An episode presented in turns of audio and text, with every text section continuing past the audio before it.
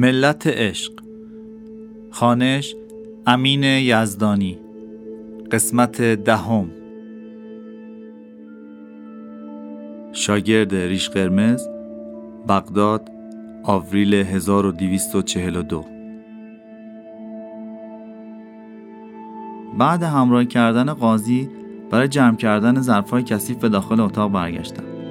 بابا زمان و درویش همینطور ایستاده بودن و بدونی که حرف بزنن به هم نگاه می‌کردم. مگه میشه؟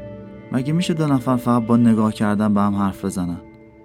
از سر کنجکاوی کارمون بیشتر طول دادم تمام اتاق مرتب کردن. آشغالای روی فرش و دونه دونه جمع کردم دیگه بهونه برای موندن نداشتم. با بیمیلی به آشپزخونه رفتم. آشپز ظالمم مثل همیشه تا من دید شروع کرد به قور زدن و دستور دادن. شیش ماهی بود که اینجا اومده بودم.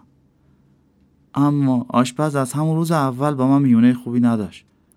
مدام می‌گفت پاکیزگی عبادت است عبادت تمیزی. مردک ظالم به خاطر اون هر روز مثل سگ کار می‌کردم. میگه تربیت معنوی. نمی‌دونم شستن ظرفای چرب چه ربطی داره به تربیت معنوی.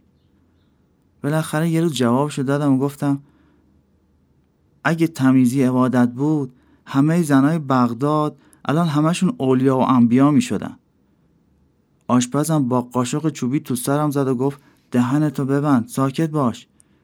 زبون درازی ممنوع. کمتر حرف بزن تا پخته بشی. این آشپز لج آدم رو در میاره. ولی خیلی ازش حساب می بردم یعنی تا امشب به حرفاش خیلی گوش می‌دادم. امشب تا آشپز رفت منم فرار کردم. پاورچین به اتاق مهمون نزدیک شدم. دوست داشتم سر از کار درویش در بیارم. از کجا اومده بود؟ چی کاره بود؟ اصلا شبیه هیچ کدوم از درویش های دیگه نبود. خیلی سرکش و اسیانگر بود. هم منو جذب می‌کرد هم میترسون. وقتی به اتاق رسیدم در بسته بود. از سوراخ در نگاه کردم. بابا زمان از درویش پرسید خب چی شد که به بغداد اومدی؟ تو خوابت اینجا رو دیدی؟ من اصلا خواب نمی‌بینم. همه خواب می‌بینن. حتما فراموش می‌کنی. نه من خواب نمی‌بینم. این یه قسمت از عهدم با خداست. وقتی بچه بودم راز کائنات رو فهمیدم. وقتی به پدر مادرم گفتم خوششون نیومد. گفتن خیالاتی شدی. اونا گفتن یا رویا دیدی یا دروغ میگی. به استادم گفتم. اونم مثل بقیه فکر می‌کرد. آخرش فهمیدم آدما وقتی یه چیز عجیب رو می‌بینن که ازش سر در نمیارن میگن خواب دیدی یا خیالاتی شدی. تا درویش این حرف زد انگار صدای شنیده باشه ساکت شد. اتفاق عجیبی افتاده بود. پشتش صاف کرد و آروم به سمت در اومد. تو تمام این مدت به من نگاه می‌کرد. انگار می‌تونست پشت در رو ببینه. تو فکرم اومد که فرار کنم اما تمام بدنم و پاهم سست شده بود. کم مونده بود در رو باز کنه و منو ببینه اما باز نکرد.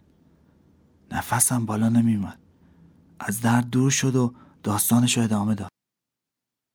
از خدا خواستم که دیگه هیچ وقت خواب نبینم. البته اگه برای مکاشفه به یه عالم دیگه می‌رفتم یا اشاراتی از طرف خدا می‌دادم می‌دونستم که تو خواب و رویا نیستم. خدا فرشته رویا رو از من گرفت اما در عوض به من قدرت تعبیر خواب داد. احساس می‌کردم بابا زمانم حرفای اونو باور نکرده. فکر می‌کردم الان سرش داد می‌زنه. اما مرشد با احترام سرش رو خم کرد و گفت به نظرم تو آدم فوقلاده ای هستی. بگو چه کاری از دست من برمیاد؟ نمی‌دونم. منتظرم تا شما جواب سوالمو بدید منظورت چیه؟ چل ساله که دور دنیا رو گشتم.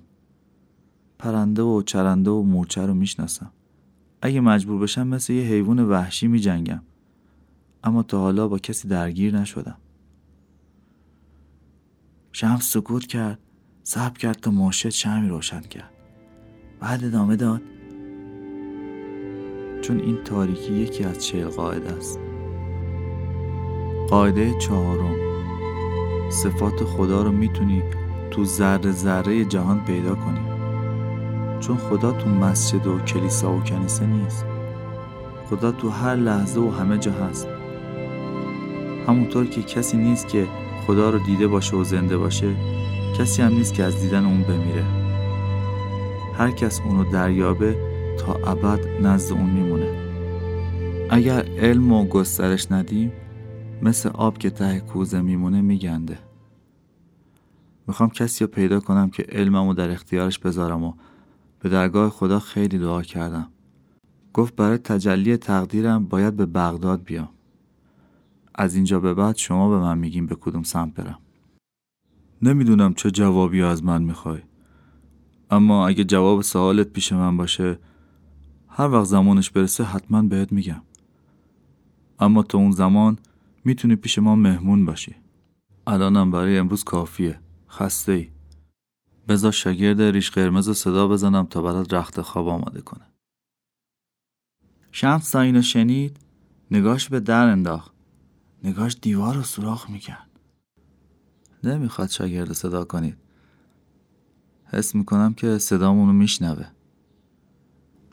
از تعجب بی اختیار صدایی از دهنم اومد. سریع از جام بلند شدم و سمت حیات دویدم. آخ که اونجا هم آشپز منتظرم بود. با جارو فراشی دنبالم افتاد.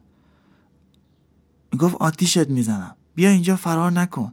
تو لحظه آخر تونستم از دستش فرار کنم. از حیات بیرون رفتم. تا جایی که می‌شد دویدم.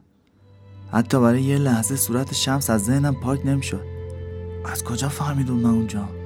حتما جادوگره.